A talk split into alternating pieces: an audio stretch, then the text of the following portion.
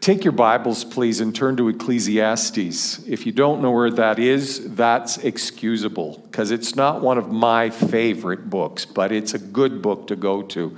If you go and open your Bible in the middle and you turn uh, right and go Proverbs, it's right after right after uh, Proverbs. Um, and by the way, if you need a Bible, if you don't have a Bible that's readable, let us know. We have tons of them uh, that we would be happy to help you with. We're, we're winding up our series today on Solomon, and we've been talking about the, the turning points in his life, the good, and now we're at the bad points in his life. Those, those moments when the right decision makes all the difference and the wrong decision messes up things really, really badly. Uh, we started out by looking at his coronation, at his calling, the calling on his life. And, and he's chosen by God to be a, a leader of Israel. And, he, and God makes him promises. And, and Solomon, you'll never be in a place of lack, God says to him, if you hold on to me, if you keep connected, if you obey me. Your life will be affected. Your legacy will, be, will last for generations, and your God will supply all your needs according to his riches in Christ Jesus. It was a time of great promise and great excitement. But then we, we went to the encounter that he has with God. And, and God shows up to Solomon and says, Listen, ask me for anything, anything at all. And, and Solomon's heart is so pure and so open, and he says, Listen, I just want to please you, and I want to be the best king that this, this nation could have. And so make me wise. And God says, You've asked for a good thing. You've asked for the right thing. And so you're not only going to be wise, but I'm going to give you everything. I'm going to give you strength. I'm going to give you renown. I'm going to give you not only wisdom, but, but, but every enriched leadership ability that you can imagine. And it's an amazing gift. And it, it, it's one of those, those moments in his life that you can actually feel the presence of God right there with him. We talked last week about some of the decisions that he made, some of the decisions that made, uh, led to his downfall. When, when God allowed Israel to choose a theocratic monarchy, a, a, leader led by God, he required that the kings of Israel would promise to do three things Men, don't touch the gold, don't touch the girls, don't touch the glory. And if you do that, if you keep connected to me, then that will, that will be fine. And, and, but, but Solomon lost his focus. He, he lost his way and, and, and he starts to wander and, and his appetite becomes crazy and his, his whole focus becomes on building his own uh, reputation. And, and he develops a, an addiction to luxury and to all that wealth could do. And so he also found, as he was, uh, as it says in 1 Kings chapter 11, verse 1, that King Solomon was obsessed with women. And he marries himself 700 women and carries on a, a relationship, a legal relationship with 300 concubines. And they, not only do they, are they there, but they lead him astray, lead him away from God. And uh, it, it wasn't that Solomon stumbled into some things. He made some very deliberate decisions that took him far, far away from God. And, and so today we look at the fruit of those choices. We look at a man who is now in his late 50s, early 60s. He doesn't live as long as his father does. And, and, and he sits with a pen in hand and he writes out of the fullness of his heart and he writes about the regrets that he has about the disappointment. He, he talks about how disillusioned he is. And, and just before we go there, I, I want to read you some very clear instruction that Paul gives to the Galatian church in the, in the New Testament, but it applies to Solomon's life. It applies to you, to me this morning. Galatians chapter 6, verse 7. Do not be deceived. God is not mocked. A man reaps what he sows.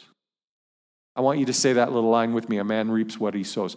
A man reaps what he sows. That's an important line. A man reaps what he sows.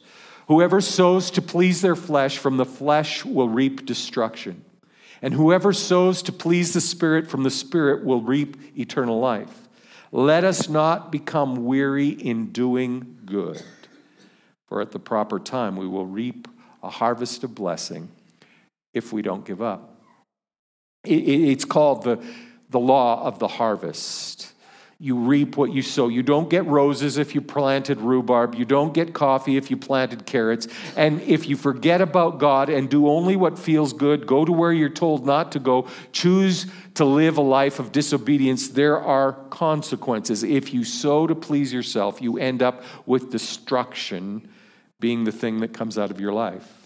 And, Ecclesiastes is a book that, that's written near the end of Solomon's life, and, and the tone has changed from all of his other writings. There, his other writings have this passion, have this, this earnestness about them, and there's hope and there's promise. But this, this book, the hope has disappeared and gone. And it's been replaced with cynicism, it's been replaced with disillusionment. It's okay if you have to to sort of take Ecclesiastes in bits and, and bites because it, it can be so discouraging to read. But we're in Ecclesiastes chapter 1, verse 1. And, and the first thing it says is these are the words of the teacher, King David's son, who ruled in Jerusalem. Some translations say that Solomon is identifying himself as the teacher, as it is here and others will say that he's the preacher. When they interpret the, the teacher, it's, it's like this I'm going to tell you some truths. I'm, I'm going to bring some hard, difficult truths about life. When, when they say about preacher, I'm going to passionately deliver some of the hard lessons that I have had to learn and preach a sermon that is meant to wake you up and get you to leave your hope, your faith behind. Whatever the word is, Solomon wants you to walk away from this time together different than when you sat down to listen. And so he writes this very serious, very discouraging book. And he carefully leaves out his own name and, and, and his history because he sees nothing good associated with either. He, he gives you the, the last good thing he remembers. The, the last memory that's worthwhile to him is I am King David's son. And, and his credentials I lived and I ruled in Jerusalem. That's not important. My research about life is what I want you to remember. I, I find this to be important because it's an indication to me of how lost Solomon is. He, he, he's lost the joy of leadership. He, he's forgotten the God that had called him to, to rule and to have a significant part in the history of Israel. He, he has long since lost his sense of being the owner of godly influence. He's lost his identity. He doesn't know who he is. David would always sit with his pen in hand and write out, God is here. He's my shepherd. He's my strong and mighty fortress. He's the strength of my life. He's the influence. He gives me the ability to make a difference in the place that God has planted me. This has happened here. His faithfulness has kept me close. Solomon has lost all of that. Solomon has lost his identity, lost his leadership, lost his perspective. Verse 2, and this is the theme of the book everything is meaningless. Everything is meaningless, says the teacher, completely meaningless. I've seen it all. I've had it all. I've done it all. I've tried it all, and I'm not a happy person. You read the scriptural account of Solomon's life and his achievements, and they are amazing. He, he wrote songs and proverbs, 3,000 proverbs. He, he built a temple that was listed as one of the wonders of the world. He, he was renowned for his understanding of life and nature and how it, how it worked, how the world worked. Leaders from around his world would come and sit with their mouth hanging open and just listen for days at what he had to say. He, just, he denied himself no luxury. He, he fed every appetite. He, he never said no to anything that he wanted, and his budget never said no. The wealth that made it possible for him to have anything that he saw that he wanted. So he gets close to this, to, to the end of his life, and he says, Let me bring you a bit of understanding. I've, I've had it all, I've done it all, and it's completely meaningless. It has no purpose.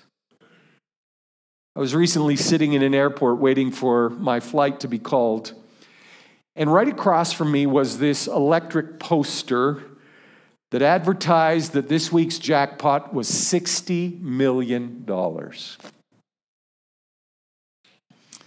Well, you, the, the plane was delayed for a half an hour, and so I took out a pen and I took out a paper and I, and I started making a list. What would I do with $60 million? How will, how will I spend it? Who, who will get it?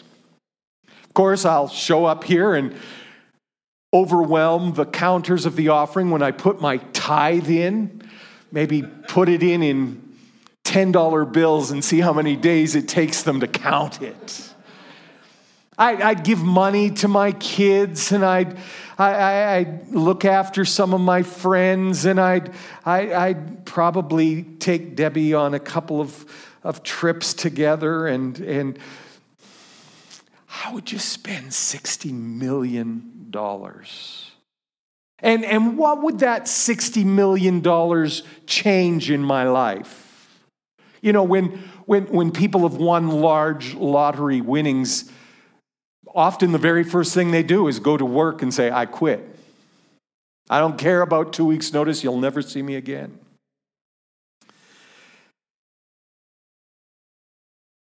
A couple of things came to mind you know, when you're sitting with a pen and paper with a mythical $60 million, it doesn't go as far as you thought it would. You know, it was pretty fast. I, I didn't even get to the bottom of the page before I'd given away or spent 60 million. But, but the next thing that I recognize is that you have to decide how it's going to how you're going to allow it to change you. Where will you live? Where will you work? Now that you can afford to do whatever you want to do what will you do? I, I love where i work. I, I, love the people i get to work with. I love what i do. So I, i'm not sure that we would make those kinds of changes but but wealth forces you to make some changes. All of a sudden you you don't have to worry about expenses or budgets and plans. And before you know it, you're, you're bringing, going on shopping sprees and going on trips. And, and, and then you have to have places to hold all that stuff. If you buy a big boat, where are you going to store it? And then, then you have to, to get gates to keep those cousins you haven't ever met from getting to your door asking for help privacy disappears, security and safety become major concerns. Solomon has it all, has more than it all. If, if you Google history's top 10 wealthiest people, number one is Solomon. He is estimated to be worth, at the time of his death in today's money, 2.1 trillion, that's with a T, trillion dollars. And here he's got it all, and he says, I want you to know life doesn't mean a thing. And we're only on verse 2. Verse 3 What do people get for all their hard work under the sun? His frustration starts to to talk about the effort that he's expended and what has he got in payback.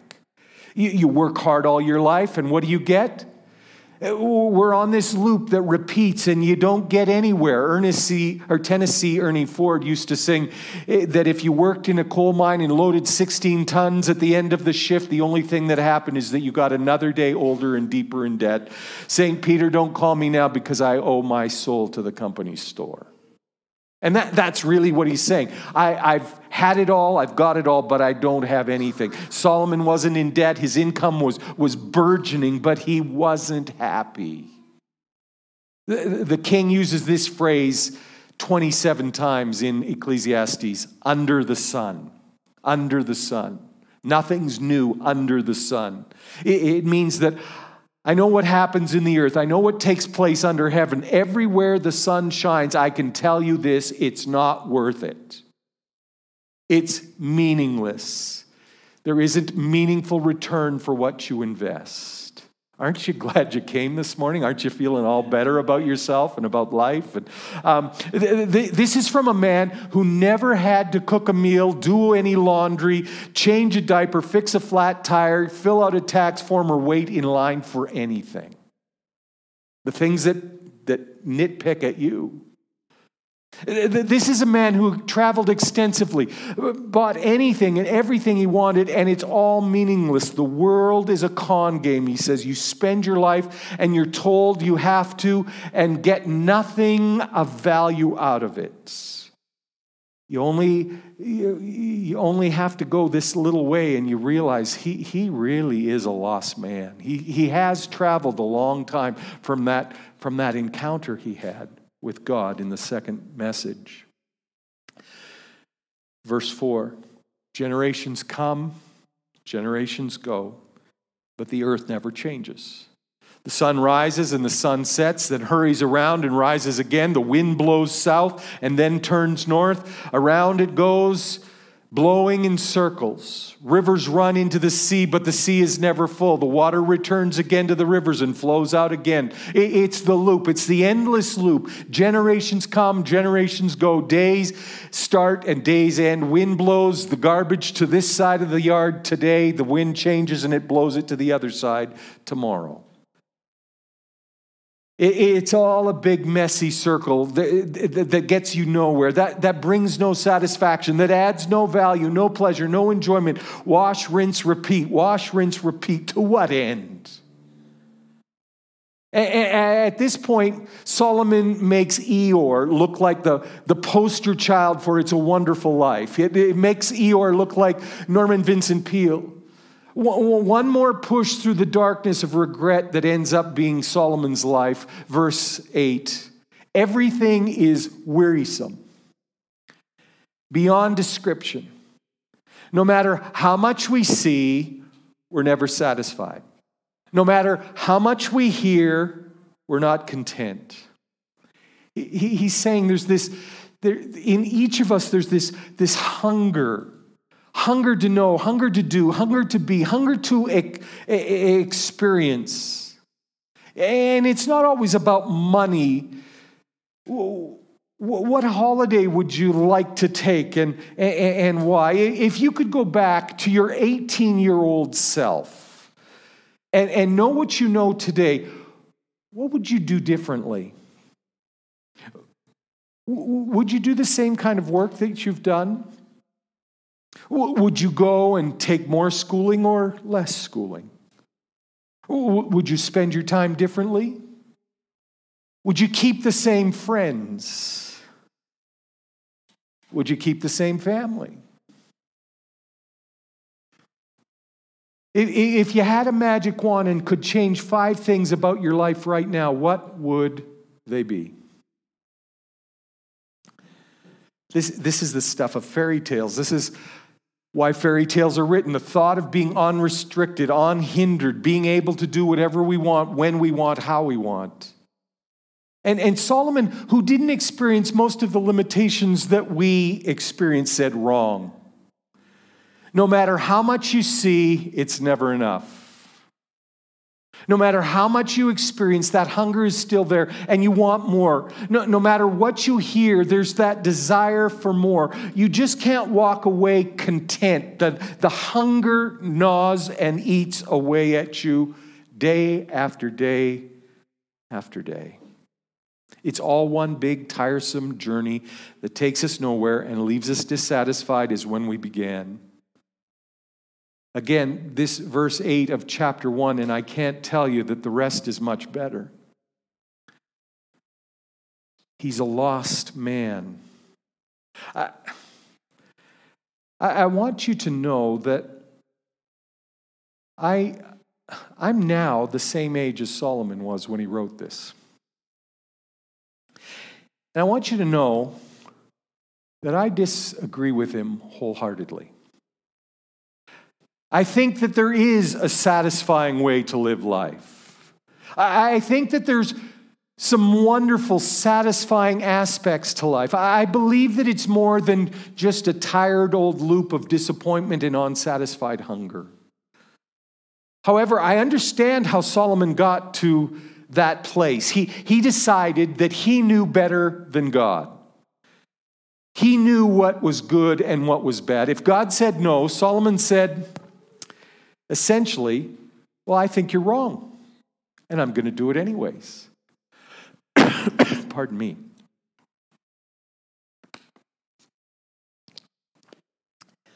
And when we do that, as we said from the very beginning, that has consequence.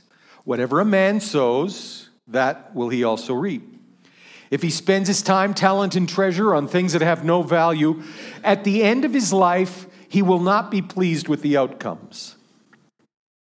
Over the course of my ministry, I've had the joy and the honor of standing at bedsides of men and women of faith who are about to leave this life and go into the next. And, and I can assure you that they don't leave this life the same way that Solomon does. They, they, they have this, this glow, this excitement, this, this passion The, their words aren't, Bill, it's meaningless. You might as well give up now. It's almost always, God's been so good. He's been so faithful. It's talk about the heaven that they see from where they stand right now. It's so beautiful. The music is so incredible. Gloria Jones, just a couple of years ago, passed away, and, and, and she was in the room, and her daughters were around her, and she kept talking. Can you hear the music? It's so beautiful.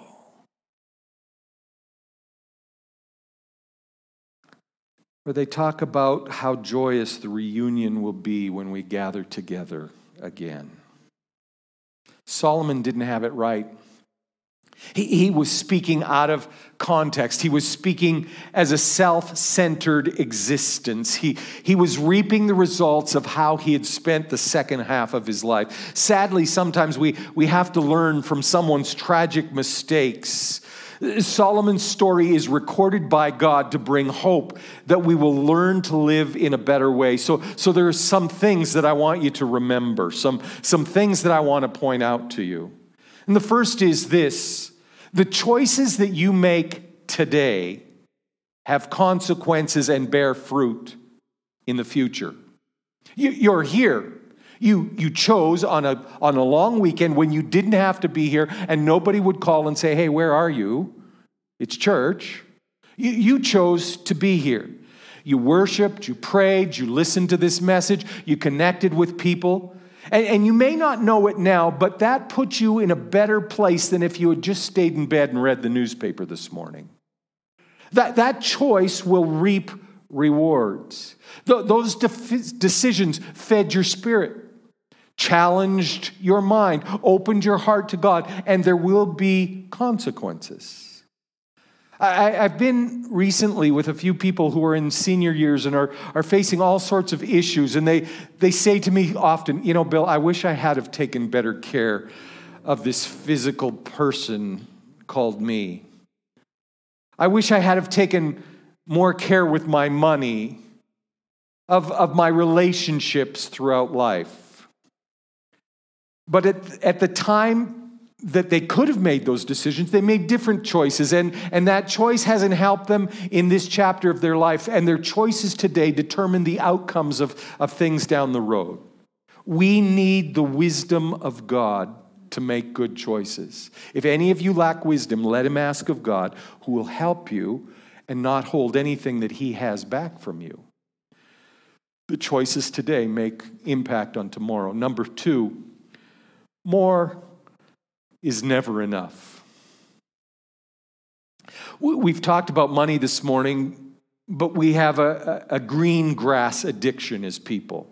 If we could only live there, have that, take extra vacation time, own this, wear that, we would be happy.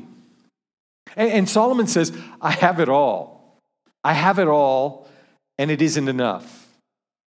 I, I, hear it often in our conversations here, talking about, I can't wait till my vacation starts. It's, and, and that's fine. I think we start tomorrow, and, and I'm kind of excited about it. You know, I, I'm kind of, but, but if vacation is the addiction and we're just lasting through this miserable time until we get to it, that, that's not really life either.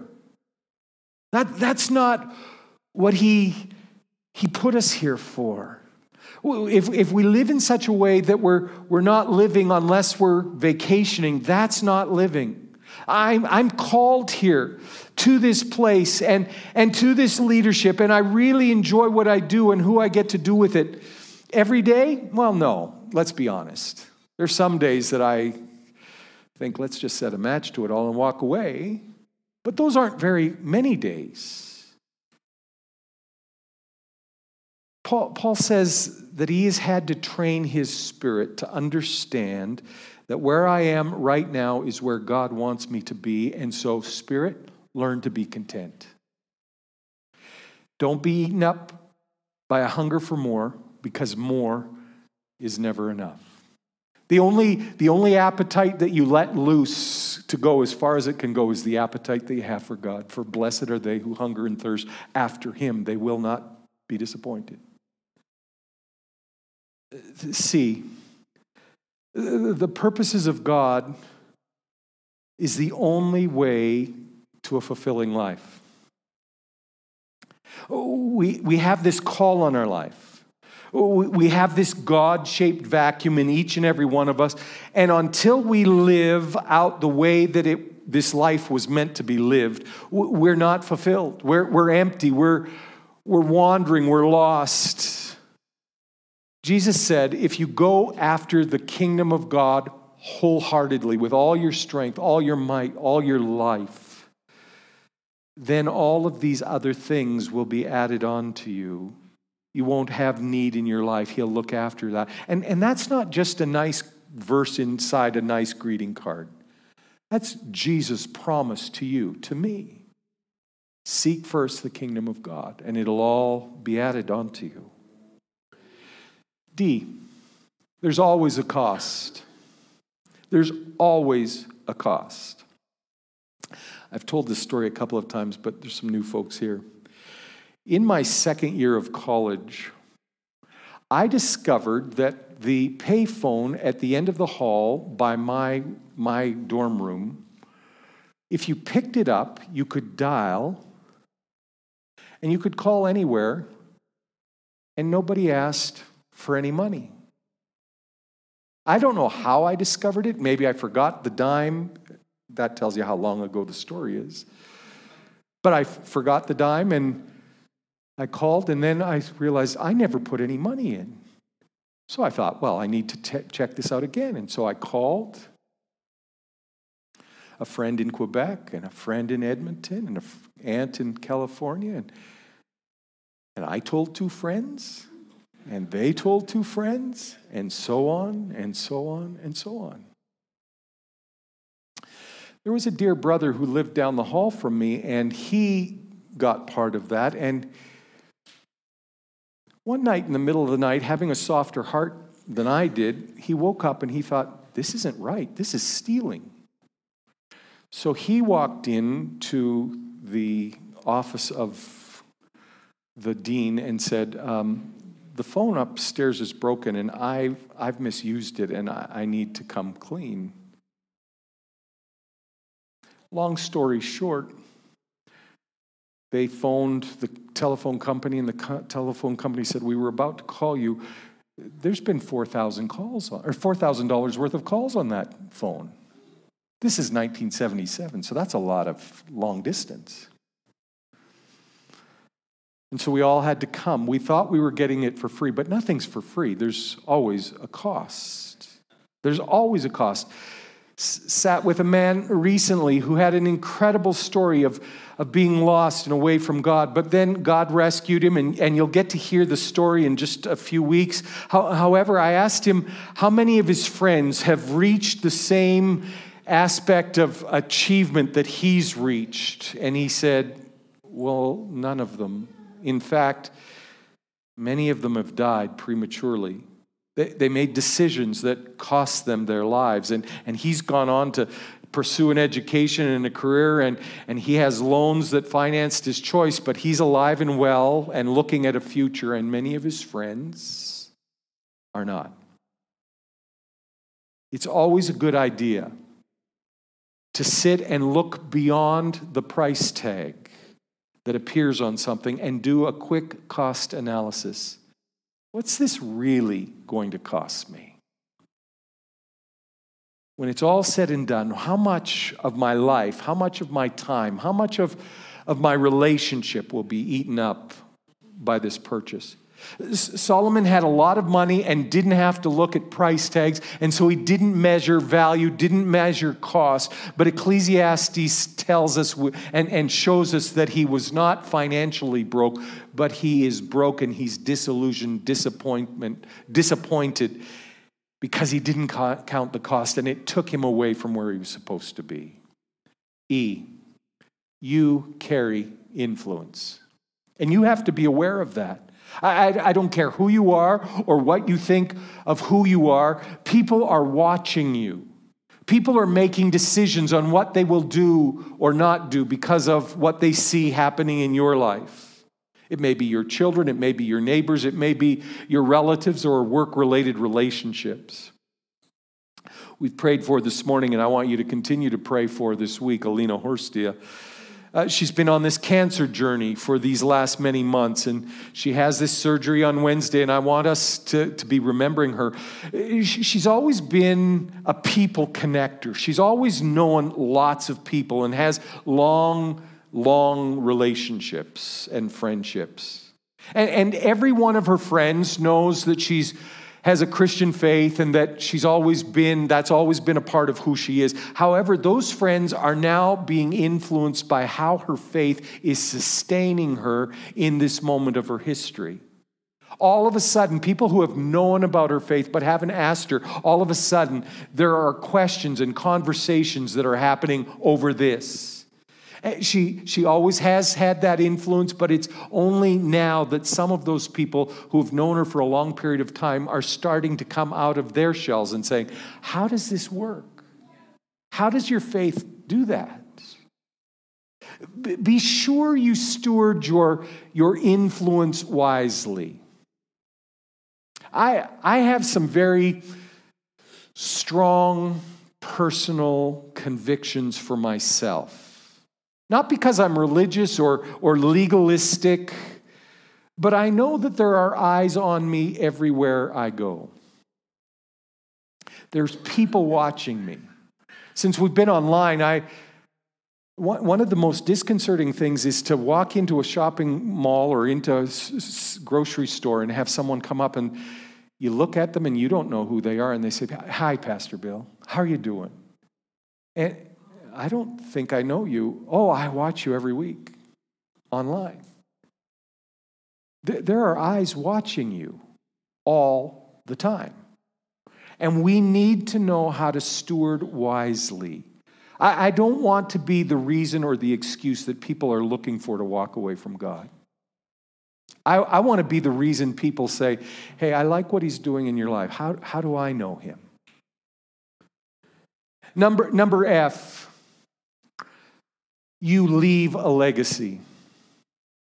There's a generation that follows you and takes their cues from what you do, what you say, what you believe. The, the, the, feelings that you have about money, its use, its power, most likely comes from or has been colored by the way that you grew up. Many of you will have heard words like this Do you think money grows on trees? We can't afford that. Or some of you have heard, we can't do it today, but let's make a plan to save so that we can as soon as, as we can. We influence the next generation. Solomon started off in good standing because of the legacy that was left to him by his father.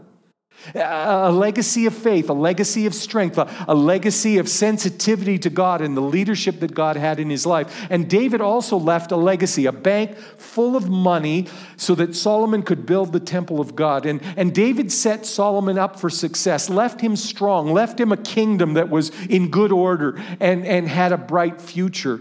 And, and Solomon was better because of that legacy, but Solomon forgot about it and, and started off in good standing because of the legacy that his father left. Uh, but, but he left his son a big fat mess.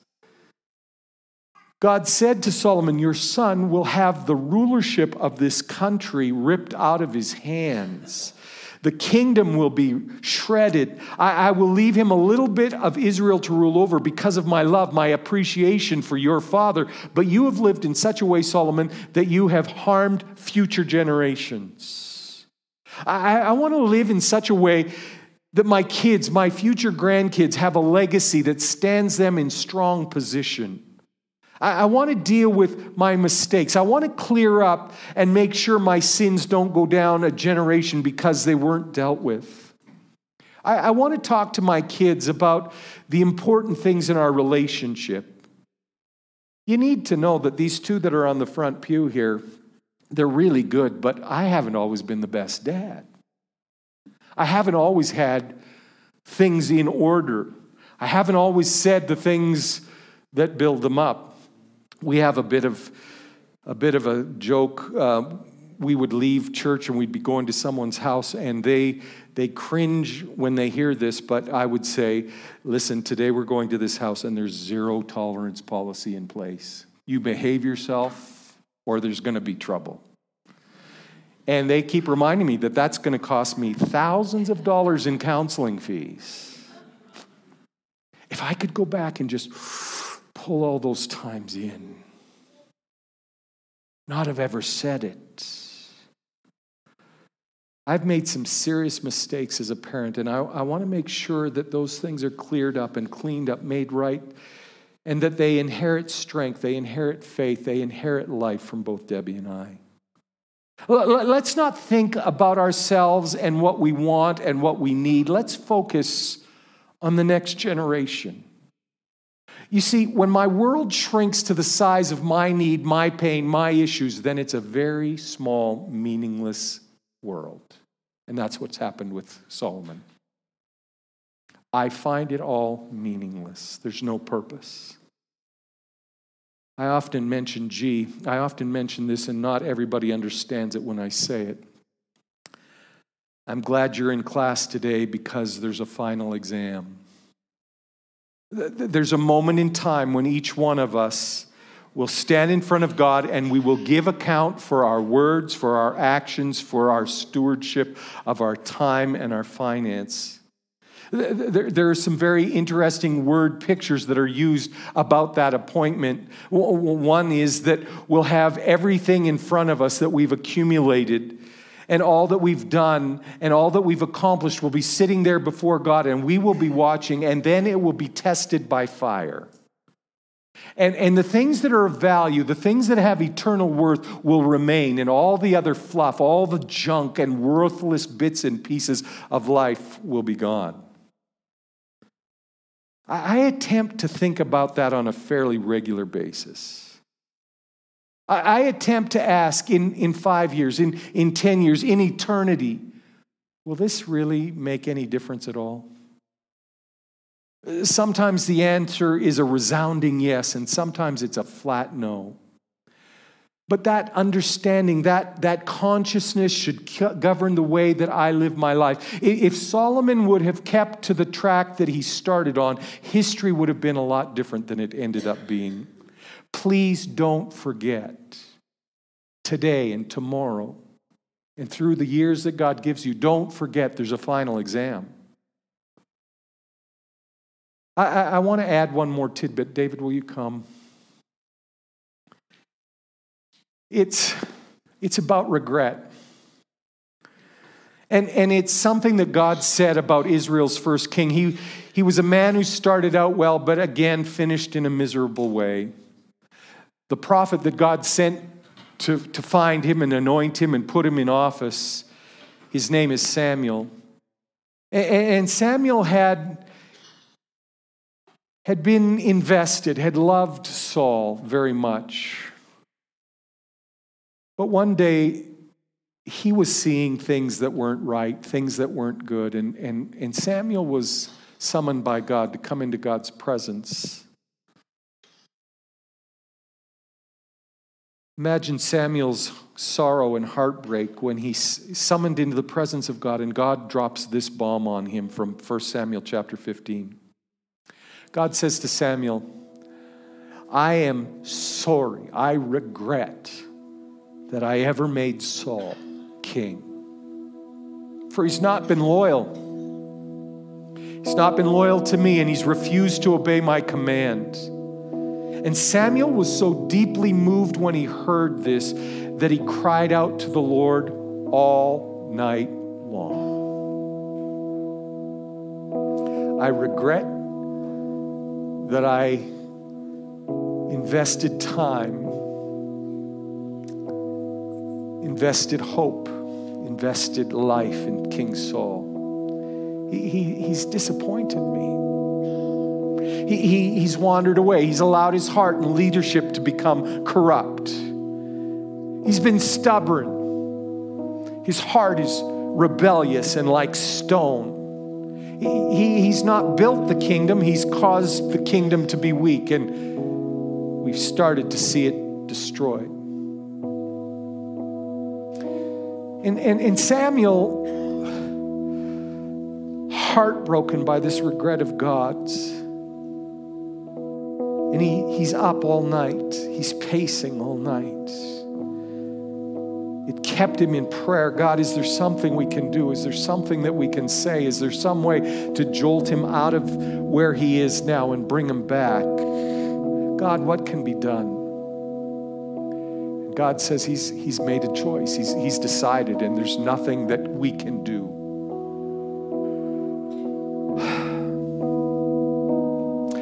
I, read that verse and I, I recognize that there are a long line of wonderful people through all of the 63 years of my life who have invested who they are in me. I've been called into rooms of Sunday school teachers and elders and deacons that knew me from the time I was brought the first Sunday into church. And I've been told by those men and those women, we knew God had his hand on you, and I've prayed for you almost every day of your life.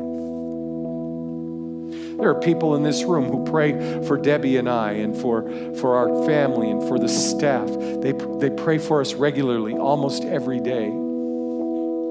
I, recognize that there have been some amazing people who've invested in me, prayed for me, supported me, loved me, encouraged me, stood up and defended me. And I don't want to disappoint them. I, I, don't want them to be sorry that they've taken the time.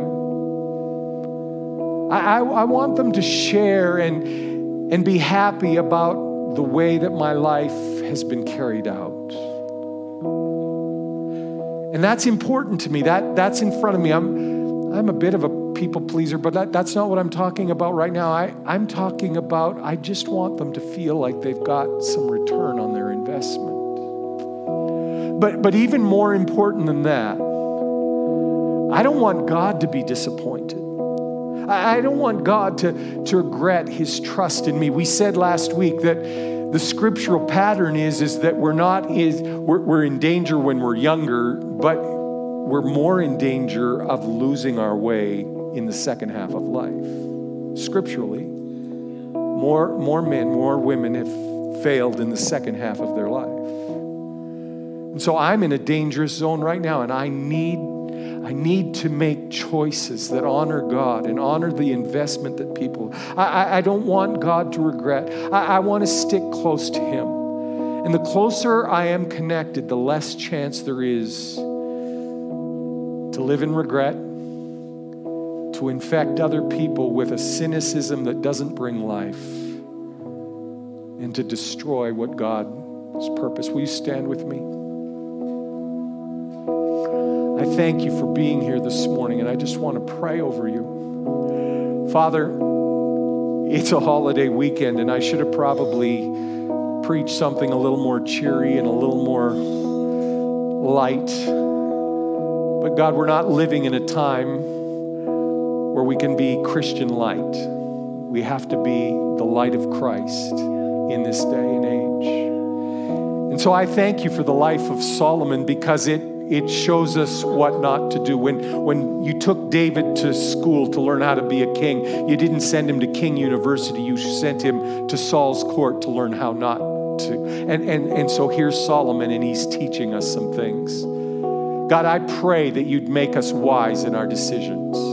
I, I pray, God, that you'd make us careful about the way that we speak and the way that we think, that we wouldn't embrace stuff that doesn't have an eternal value. That God, some of the arguments that are going on right now that really don't have any anything to do with who you are, what's going on, that God, we'd let that go and we'd focus on who you are and what the plan is for our life. There's not one person in this room that doesn't have a call on their life. There's not one person in this room that you don't want to meet face to face and speak about this season of their life. There isn't one person in this room that isn't isn't upset by our enemy who wants to, to bring in wrong choices that'll take us off course. And today, in the name of Jesus, I'm praying that we would set our, our face like flint towards your will and your way. That God, we'd find ourselves in places where we're listening for your voice and looking into your word, and that we are being changed day by day, not to become stronger in ourselves, but to become more and more like Jesus more and more like his, his life giving self. That you'd find in us the fruit of the Holy Spirit, the gifts of the Holy Spirit operating. I, I'm praying that you would encounter every one of these people in a powerful way during this summer that you'd speak words, that they would have this encounter, that they know that they know that they know that there's a, there's a hand on their life and that they have to be careful about who they how they live that life. I pray, God, that you would remind us that there's a final exam. That God, we're going to have to give an answer for the resources that you've put into our hand, for the time that you've allowed us to walk on the planet, for, for, for the way that we speak to one another, and the way that we treat one another, and the way that we operate and conduct our lives. Let your word come alive in our hearts. Let the Spirit speak to us clearly and definitely. Let, let our fellowship be so full of God that we're transformed into your likeness, we pray. I pray your blessing and your safety on each and every one. I pray, God, that you would bless them in their comings and their goings, that you would give them rest and that you'd give them peace and that you'd grant to them the desires of their heart, we pray. In Jesus' name, amen.